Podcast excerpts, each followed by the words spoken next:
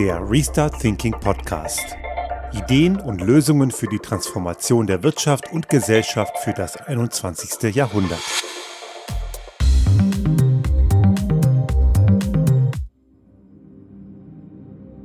Der Bundestagswahlkampf in Deutschland kommt so langsam in die heiße Phase und momentan schauen wir und nicht nur wir, die wir unmittelbar wählen dürfen, ich wohne zwar in Österreich, darf aber in Deutschland derzeit noch wählen, auch viele andere Länder schauen da durchaus drauf, weil natürlich Deutschland kein sonderlich unwichtiges Land ist. Es hat ja eine gewisse Bedeutung, auch international, auch volkswirtschaftlich. Und es ist jetzt das erste Mal seit vielen, vielen Jahren offensichtlich, dass es kein weiter so geben wird. Angela Merkel tritt ja nicht nochmal an. Es besteht durchaus gute Gründe anzunehmen, dass, wenn sie nochmal anträte, sie vermutlich eh wieder gewählt würde. Das kann diesmal nicht passieren, weil sie endgültig gesagt hat, sie hört auf. Und daher wird es ganz sicher einen Wechsel geben, wie auch immer der jetzt aussehen mag. Und ein anderer Grund, warum man da sehr genau drauf schaut, das ist vermutlich genau die Legislaturperiode, in der es wirklich darum gehen wird, entscheidende Weichen zu stellen. Und zwar Weichen, die sich wirklich über Jahrzehnte, wenn nicht sogar Jahrhunderte auswirken werden. Das Stichwort hier ist Klimakrise. Und es gibt zwar immer noch Leute, die sehen die Problematik nicht, aber wer die Problematik dieser, dieses Wandels, der ganz offensichtlich menschengemacht ist, noch immer nicht begriffen hat, er hat das Problem nicht verstanden. Und ich glaube, für einige ist das noch immer sehr, sehr weit weg. Ich habe in diesen Tagen wieder eine Meldung gelesen, dass die Anzahl von Autos in deutschen Haushalten steigt. Also anscheinend geht der Trend nach wie vor in die falsche Richtung. Aber das ist nur ein Beispiel von ganz vielen. Es gibt natürlich eine Vielzahl anderer Beispiele, woran man das erkennen kann. Nun, diese Wahl wird deswegen ganz besonders interessant. Und man merkt auch in diesem Fall, wie sich gewisse Dinge verschoben haben. Eine Union hat ja bisher immer damit gerechnet, dass sie eh ins Kanzleramt kommen. Die Frage ist halt nur, mit wem sie regieren. Diesen Eindruck haben sie mittlerweile verworfen. Sie haben verstanden, dass das kein Abo auf die Kanzlerschaft gibt. Das hat sogar Markus Söder schon vor einigen Wochen festgestellt. Hat das in einer Rede jetzt im Frühjahr sogar gesagt. Das ist also gar nicht ganz, ganz vor kurzem gewesen, sondern schon etwas länger. Und sogar einige Zeit lang sah es so aus, als könnte sogar die grüne Kanzlerkandidatin Annalena Baerbock sogar die Kanzlerschaft erlangen. Das ist mittlerweile in weiter Ferne gerückt. Aber ein Kandidat wie Olaf Scholz, den viele für total aussichtslos hielten, und ich erinnere mich doch an einige Beiträge von Satiresendungen wie der Heute Show, die das auch ins Lächerliche gezogen haben, wenn Olaf Scholz gesagt hat, dass er gerne Kanzler werden will. Und ich fand die letzte Folge von der Heute-Show diesbezüglich auch besonders äh, lustig, weil sie auch mit dieser Eigenironie, mit dieser Selbstironie sehr schön kokettiert haben. Mittlerweile ist diese Chance durchaus da. Sie ist nicht gesetzt. Natürlich ist das Rennen noch offen, aber es kann sehr viel passieren. Was wir allerdings gerade bei der Union momentan massiv sehen, in Teilen auch äh, natürlich in anderen Parteien wie der FDP und von den Nazis rede ich mal jetzt nicht, das sind solche Angsttiraden. Angsttiraden vor einer vermeintlich roten, grünen und natürlich auch damit linken Regierung. Die Aussage, wenn eine linke Regierung käme, dann geht alles den Bach runter. Das ist ziemlich mutig zu sagen, wenn man selber 16 Jahre das Land geführt hat und so viele Dinge wie Digitalisierung, Verkehrs- und Energiewende komplett am Boden liegen. Da ist fast nichts passiert, auch wenn die sich selber einmal versuchen einzureden, was sie alles Tolles gemacht hätten aber das ist eben faktisch nicht sichtbar. Es gibt keine wirklich großen Erfolge, vielleicht Nuancen, aber das ist dann nicht auf Mist einer CDU-geführten Regierung gewachsen, sondern eher auf Einzelinitiativen. Ich habe gerade diese Woche wieder in München am Hauptbahnhof gestanden. Ich kam mit meinem Nachtzug aus Bonn und habe gerade mein Frühstück bekommen und habe einen Online-Termin wahrgenommen, einen sehr kurzfristigen. Und ich habe schon meinen Kollegen gesagt, wenn ich hier den Münchner Hauptbahnhof verlasse, dann sieht es wahrscheinlich wieder duster aus. Und so war es. Ich war also noch im Münchner Stadtgebiet und die Verbindung war tot. Das ist Deutschland 21. Jahrhundert. Also von wegen, es geht alles den Bach runter, wenn eine sogenannte linke Regierung ins Amt käme. Also die haben momentan anscheinend so wenig Argumente, dass sie Angstszenarien schüren, die komplett unberechtigt sind. Natürlich kann man Pro und Contra verschiedener Richtungen sich äh, anschauen und diese auch im Diskurs beleuchten. Natürlich ist, gibt es von allem Vor- und Nachteile, aber so diese Angst- und Panikszenarien, die erwartet man eigentlich nicht von einer Partei wie der Union oder Parteien, das sind ja zwei, die eigentlich durchaus demokratieaffin sind und absolut nicht unsachlich agieren in weiten Teilen, aber da sind sie komplett unsachlich. Solche unsachlichen Bullshit-Aussagen, die traut man eher solchen Faschos von der AfD zu. Die haben ja sowieso keine sachlichen Grundebene, die reden ja eh nur Blödsinn. Vielleicht mal zur Einordnung, woher dieses Rechts-Links eigentlich kommt. Das sind Einordnungen, die sind ein paar Jahrhunderte alt und da gibt es verschiedene Quellen, die sagen, woher es kommt. Es kommt auf jeden Fall aus Frankreich, so viel wissen wir, aber es ist ein bisschen umstritten, ob das aus dem Jahr 1789, kurz nach der Französischen Revolution, in der Nationalversammlung zustande kam oder in der Abgeordnetenkammer 1814, auch in Frankreich. Aber dort hat sich es etabliert, dass die Kräfte, die eher progressiv und gleiche Rechte für alle Bewegung haben, eher aus Sicht des Parlamentspräsidenten links saßen, also aus Sicht des Podiums rechts, aber es ist immer die Sichtweise aus der Sicht des Parlamentspräsidiums zu sehen. Die saßen also links und rechts saßen eher diejenigen, die die Monarchie gerne wieder hatten und die durchaus es als gerechtfertigt sahen, dass Menschen qua Geburt unterschiedliche Rechte haben könnten. Und das ist aus dem französischen Post Revolutionsumfeld geblieben und auch heute noch ist es in den meisten Parlamenten immer noch so. Auch im deutschen Parlament sitzen die Faschisten rechts, gefolgt von der Union und links sitzt dann die Linke und auch die Grünen und die FDP sitzt da irgendwo in der Mitte. Ob die FDP unbedingt mittig reingehört, würde ich auch mal ein Fragezeichen dran machen. Und das führt uns genau zu dem Problem, diese klassischen Rechts-Links-Klassifikationen, die sind ein bisschen vereinfachend. Wir nutzen sie ganz oft und es gibt viele Theorien, die auch diese Rechts-Links-Klassifikation verwenden. Eine sehr umstrittene und ich muss mal sagen, ganz klar falsche Theorie ist diese Hufeisentheorie. Die besagt ja, dass eben die rechten und linken Ränder, wenn sie extrem werden, unten wieder zusammenwachsen. Also das wird gleichgesetzt. Rechtsextremismus und Linksextremismus wird ja von einigen auf die gleiche Stufe gestellt, doch das ist komplett falsch. Natürlich ist Extremismus immer Mist, egal in welcher Richtung, aber man muss hier nochmal klar unterscheiden. Denn der Linksextremismus, auch wenn er verwerflich ist, hat in den allermeisten Fällen eine gute Absicht, nämlich dass die Menschen eine Gleichberechtigung haben, dass es soziale Gerechtigkeit gibt und dass eben nicht eine einseitige Gruppe von Menschen über alle anderen herrscht. Die Mittel sind natürlich fragwürdig. Gewalt, auch Randale, wie was bei manchen Veranstaltungen, 1. Mai zum Beispiel, oder es gab ja auch bei den G20-Ausschreitungen in Hamburg eine gewisse Gruppe, die dort aus dem linksextremen Spektrum randaliert hat. Muss man klar sagen, nicht nur. Es gab auch rechtsextreme Randalierer und einfach nur Leute, die Bock auf Randale hatten, wird allerdings einseitig eben nur Linksextremismus zugeschoben. Das ist zwar falsch, aber man assoziiert es immer damit. Also die Mittel sind nicht in Ordnung, aber das Ziel dahinter ist meistens durchaus gerechtfertigt. Auch eine RAF, die falsch war, die man auch bekämpfen musste, die man konsequent bekämpft hat, kommt aus einem Umfeld, das eigentlich gute Ziele hatte. Die haben sich halt nur leider so radikalisiert, dass sie eben komplett untragbar waren. Aber diese 68er-Bewegung, aus der sie sich rausradikalisiert haben, man muss ja auch klar sagen, die RAF war nicht die 68er-Bewegung. Das war ja eine Splittergruppe, die dann irgendwie durchgedreht ist die, die, die Beweggründe der 68er-Bewegung waren ja nachvollziehbar, wo man diesen ganzen alten Nazi-Mief, der noch in vielen Behörden und vielen Universitäten rumlungerte, weghaben wollte und es dort eben eine berechtigte, ein berechtigtes Bedürfnis nach eben dieser Gleichberechtigung und der Aufgeklärtheit gab, die in Deutschland auch nach dem Zweiten Weltkrieg lange hat auf sich warten lassen. Also den 68ern haben wir extrem viel zu verdanken, aber eben nicht diesen radikalen Auswüchsen. Jetzt, warum kann man das nicht gleichsetzen mit dem Rechtsextremismus? Und das ist der Punkt, wo diese Hufeisentheorie eben komplett versagt. Die Ziele eines Rechtsextremismus sind grundsätzlich immer falsch. Es gibt nie gute Ziele im Rechtsextremismus, weil es dort immer eine Gruppe von Menschen gibt, die für sich den Anspruch erhebt, über andere zu herrschen und andere auszugrenzen oder gar niederzumachen und im extremeren Fall sogar zu ermorden. Und einige Rechtsextreme, auch heute noch, fühlen sich dazu berufen, diejenigen, die ihnen nicht passen, um die Ecke zu bringen. Dazu zählen nicht nur ihre unmittelbaren Feindbilder wie Ausländer, Muslime und Juden oder andere, die sie hassen, sondern es zählen durchaus auch diejenigen dazu, die sie kritisieren. Also Menschen im journalistischen Umfeld, WissenschaftlerInnen oder eben auch Menschen im politisch linken Spektrum, die, weiß Gott, nicht radikal sind, aber einfach nur gegen Rechtsextremismus und das reicht auch schon, um bei denen auf Todeslisten zu stehen. Und deswegen ist diese Gleichsetzung von Links- und Rechtsextremismus einfach mal falsch. Man muss sich nur mal die Opfer von rechtsextremer und linksextremer Gewalt anschauen, die es seit 1990 in Deutschland gegeben hat. Und da muss man klar sagen, das spricht eine klare Sprache. Die Opfer von linksextremer Gewalt sind im einstelligen Bereich. Das ist also sehr wenig, nicht zu entschuldigen, ganz klar nicht zu entschuldigen. Aber die Opfer rechtsextremer Gewalt gehen ins Dreistellige. Und jetzt ist die Frage, welcher Statistik man glaubt. Aber es gibt da solide Auswertungen auch von der äh, Antonio Amadeo Stiftung, die da sehr gute Forschungsarbeit gemacht hat.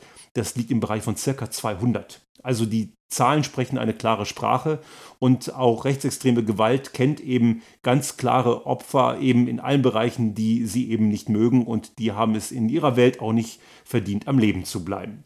Daher ist diese Hufeisentheorie kompletter Unfug und man darf das auf keinen Fall gleichsetzen. Aber lassen wir die Extreme mal außen vor. Nehmen wir mal genau diejenigen, die im demokratischen Spektrum ansässig sind und im deutschen Bundestagswahlkampf sind das unter den aktuell im Parlament vertretenen Parteien die CDU, CSU, FDP, SPD, Grüne und die Linke. Und ja, auch die Linke ist eine demokratische Partei. Auch die haben natürlich ein paar Spinner unter sich, die die DDR super äh, dufte fanden. Und natürlich haben die Leute irgendwo den Schuss nicht gehört. Aber die Partei als Ganzes lehnt ein totalitäres System ab. Sie haben natürlich durchaus sehr stark eben sozialistische Elemente in ihrem Programm, aber dass man sie als demokratiefeindlich einstufen muss, das ist definitiv nicht der Fall. Und auch wenn man diese Auswüchse betrachtet, so hat auch die CDU Auswüchse. Einer wie, der, wie, wie Maaßen, ehemaliger Verfassungsschutzchef, der in Thüringen jetzt mit einem Direktmandat antreten möchte, der ist durchaus fragwürdig, der ist in der falschen Partei. Also es gibt also auch in der CDU einige rechtsextreme Auswüchse. Aber trotzdem ist die Partei nicht rechtsextrem. Im Gegenteil, diese Partei ist ganz klar in einem ganz klar demokratischen System eben konservativ. Und das muss es auch geben in einer pluralen Gesellschaft. Soweit, so gut. Nun hat sich das natürlich alles ein bisschen verschoben. Diese Rechts-Links-Klassifikationen sind schwieriger geworden, weil die Welt komplexer ist. Bei den ganzen Lehrdenkern, den ganzen Covidioten merkt man, wie Rechtsextreme und auch Menschen im politischen Spektrum sehr gut zusammenfinden können, weil die Feindbilder einfach gleich sind. Der Staat, der ihnen etwas diktieren möchte, sie wählen sich in einer Diktatur, sehen sich als Freiheitskämpfer, obwohl sie in einer Freiheit leben blöken rum, sie würden in einer Diktatur leben, obwohl sie offen auf der Straße ihren Bullshit verbreiten können. Die merken die Einschläge zwar nicht, aber die Feindbilder sind halt gleich und da sieht man auch, dass diese Rechts-Links-Klassifikation etwas verschwimmen.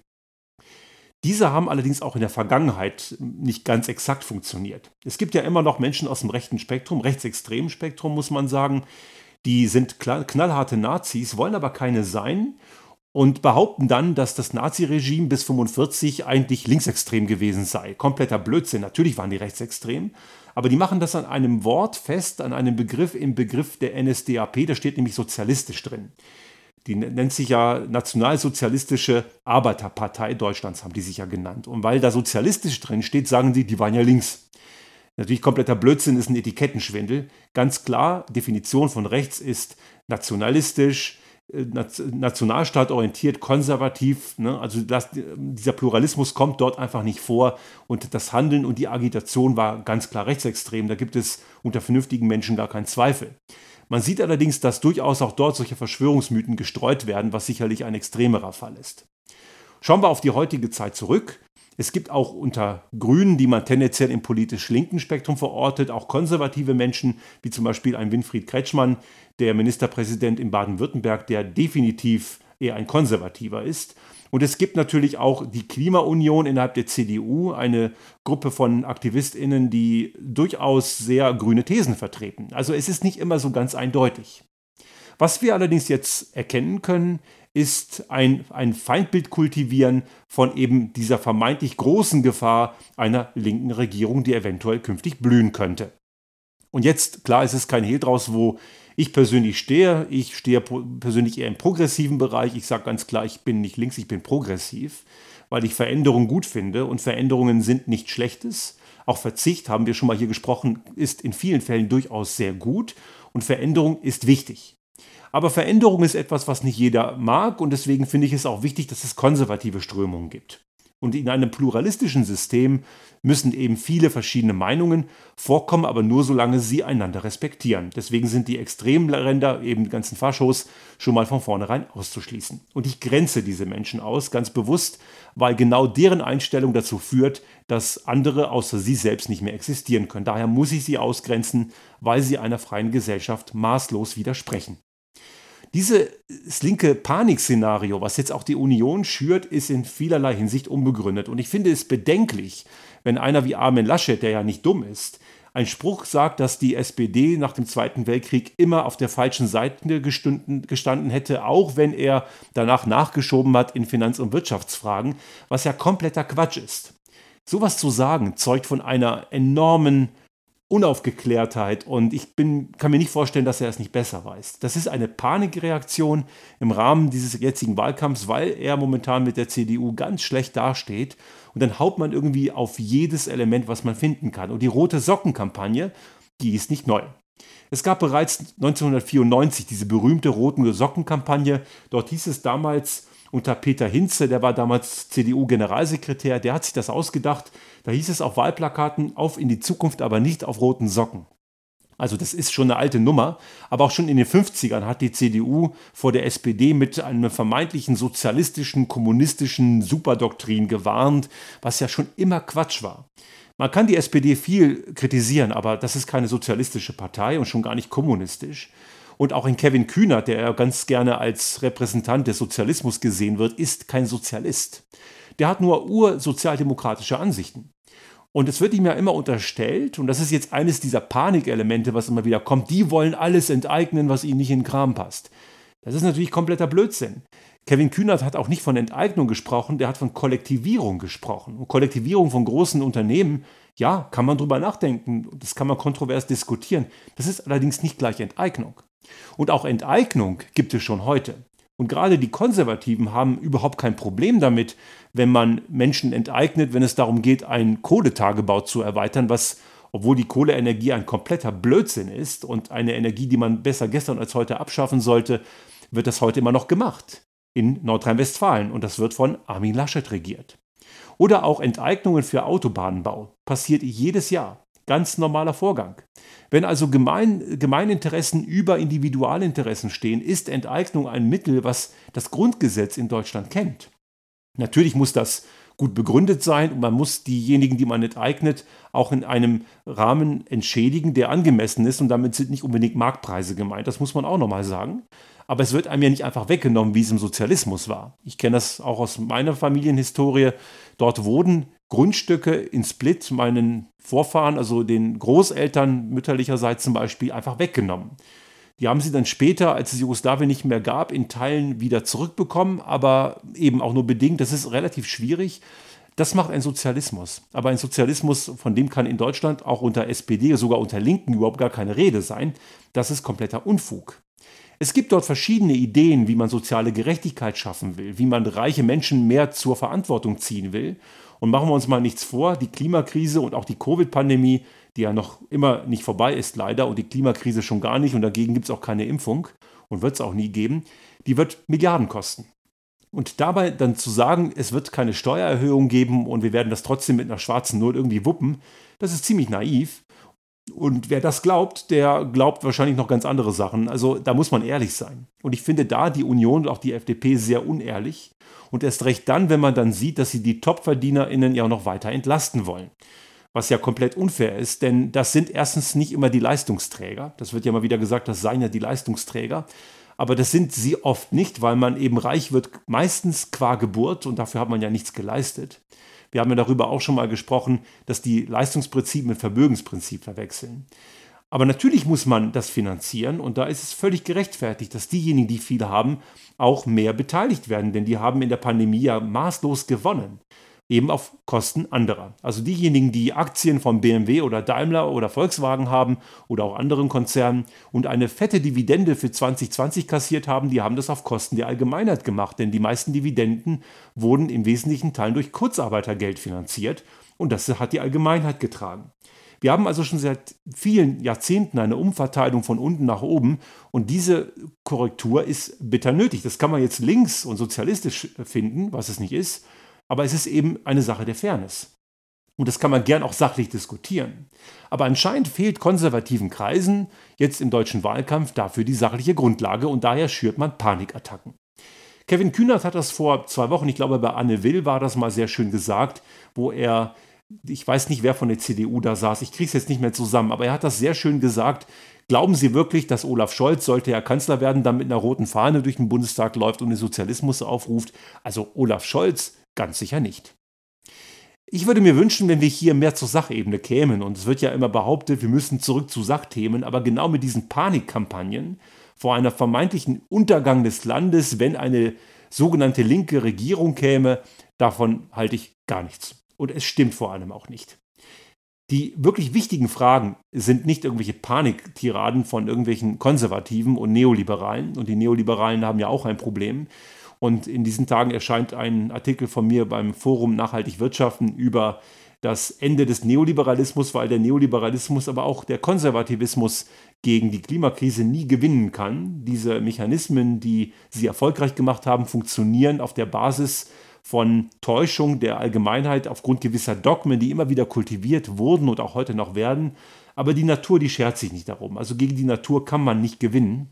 Die Natur gewinnt bekanntermaßen immer.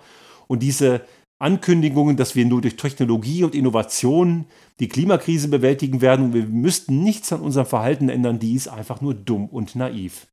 Wer also das glaubt, der glaubt auch das Zitronenfalter Zitronenfalten. Macht das so überhaupt keinen Sinn. Wir werden uns verändern müssen, wir werden auch verzichten müssen und wir werden auch verbieten müssen. Und damit zum Abschluss noch ein kleiner Schlenker zum Punkt Verbote. Wenn man im Kontext von Klimakrise Verbote ins Spiel bringt, auch wenn der, ja, der Satz von Annalena Baerbock im sogenannten Triell diese Woche war ja unglücklich, wo sie sagte, in jedem Verbot steckt auch ein Innovationsantrieb. Das war unglücklich und ist wieder Wasser auf die Mühlen derer, die im Kontext von Klimakrise und progressiver Politik immer die Verbotswahn wettern, was es ja nicht ist. Aber Verbote haben in der Tat einen Innovationstreiber. Denn ohne Verbote wären gewisse Innovationen nie entstanden. Zum Beispiel der geregelte Dreiwegekatalysator oder gewisse Grenzwerte von Schadstoffemissionen in Industrie wären nie ohne Verbote staatlicher Seite wirklich real geworden. Also gewisse Verbote haben durchaus einen Innovationsantrieb. Sicher nicht alle, aber eine gewisse Art durchaus. Und Verbote sind allerdings für Konservative und Neoliberale nicht immer schlecht. Die finden Verbote ziemlich cool, wenn sie ihnen in den Kram passen. Also so ein Verbot von zum Beispiel äh, Haschisch wird in konservativen Kreisen durchaus sehr gefeiert. Gut, die FDP will das legalisieren, das ist etwas, das ist dieser Freiheitsgedanke, aber Verbot von Gras finden die super. Oder Verbot von Sexarbeit wird in gewissen Strukturen in konservativen Kreisen durchaus befürwortet, was durchaus problematisch ist, weil dann dieses Gewerbe in die Illegalität ginge, anstatt das sauber zu kontrollieren. Oder auch, sie fordern ein Verbot von Aufklärung für Abtreibungen, die Frauenärzte und Ärztinnen vornehmen können. Das ist Teil der Gesellschaft. Sie, find, also bei solchen Themen finden sie Verbote super toll. Eigentlich sind Konservative und Neoliberale die Verbotsparteien par excellence. Denn Verbote sind ihnen wirklich absolut recht und absolut wichtig, denn sie sehen sich auch, auch als Law and Order, also als die Rechtsstaatpartei. Und es gibt keinen Rechtsstaat, der ohne Verbote auskommt. Aber wenn die Verbote nicht in, Ideologe, in ihr ideologisches Konstrukt passen, dann ist das natürlich die böse, böse grüne Verbotspolitik. Ich habe das Gefühl, dass wir in dieser letzten Woche nochmal versuchen sollten, diese Sachthemen nochmal besser zu sehen. Denn dieses ganze ideologische Gesülze, und das gibt es in allen politischen Bereichen, auch im politisch linken Spektrum gibt es Ideologie, keine Frage. Aber ich sehe momentan den größeren Anteil an Ideologie bei Konservativen und Neoliberalen. Und gerade diese gesamte neoliberale Welt ist ja eine pure Ideologie. Da ist ja nichts faktisch belastbar dran. Konservativismus ist in gewissen Teilen durchaus gut, weil einfach nicht alle Menschen gleich gut mit Veränderungen umgehen können. Und auch die Menschen, die mit Veränderungen Probleme haben und die länger brauchen, um auf eine Reise mitgenommen zu werden, auch die muss man natürlich abholen. Die darf man nicht zurücklassen. Und daher braucht es auch konservative Kräfte in, einem, in einer pluralen Gesellschaft und damit repräsentativ in einem pluralistischen Parlament. Man darf sehr gespannt sein, was da heute in einer Woche rauskommt, wenn dann in Deutschland gewählt wird. Ich habe meinen Wahlbrief schon vor ein paar Wochen abgeschickt und ich bin wirklich sehr gespannt, welche Konstellation künftig dieses Land regieren wird. Und ich sehe Deutschland durchaus auch als Land, was progressiv werden kann. Und ich hoffe, das wird es auch. Österreich ist gerade auf einem ziemlichen absteigenden Ast mit Kurz und Co. Die sind ja nicht nur konservativ, die sind in Teilen rechtsextrem. Und dieses Land geht gerade ziemlich im Bach runter. Man hat es auch in der Corona-Pandemie gesehen, dass nicht nur die soziale Spaltung größer geworden ist, die soziale Ungerechtigkeit und auch die Wirtschaftsleistung ist mit Schlusslicht in Europa. Und auch bei der Corona-Bilanz kann sich Österreich was Gott nicht rühmen. Und man sieht auch, wie sehr einer wie Kurz ständig lügt, um sein Versagen in ein gutes Licht zu rücken. Das passiert mehr oder weniger täglich. Ich hoffe, dass Deutschland es besser macht, wirklich besser macht. Und ich möchte ganz ausdrücklich, und das kann man gerne kontrovers diskutieren, bin gespannt, welche Kommentare ich dazu kriege, durchaus auch ermutigen, auch mal was Neues auszuprobieren. Aber eins weiß ich ganz sicher, und ich war mal Staatsbürger eines sozialistischen Staates, den gibt es heute nicht mehr, der hieß damals Jugoslawien, aber ich habe das sehr gut mitbekommen, auch wenn ich noch sehr klein war. Ich war neun, als ich in Deutschland eingebürgert wurde, oder noch nicht ganz neun, ich war acht. Aber man kann sich durchaus an das eine oder andere erinnern und meine Eltern können da wirklich viele Lieder von singen. Sozialismus ist wirklich Mist. Keiner will Sozialismus, aber die SPD will es nicht, die Grünen wollen es nicht, die Linken wollen es auch nicht. Es ist einfach nur ein anderer Weg, soziale Gerechtigkeit und Verantwortung fürs Klima hinzubekommen und das Klima so, dass wir davon leben können. Denn das Klima braucht uns nicht. Wir brauchen unsere ökologische Nische. Und um das hinzubekommen, um dabei auch Menschen mitzunehmen und einen sozialen Weg hinzubekommen, da sehe ich persönlich in dem, was man politisch links bezeichnet, durchaus mehr Potenziale. Wenn Sie das anders sehen, lassen Sie es mich wissen, aber bitte sachlich, keine Ideologie.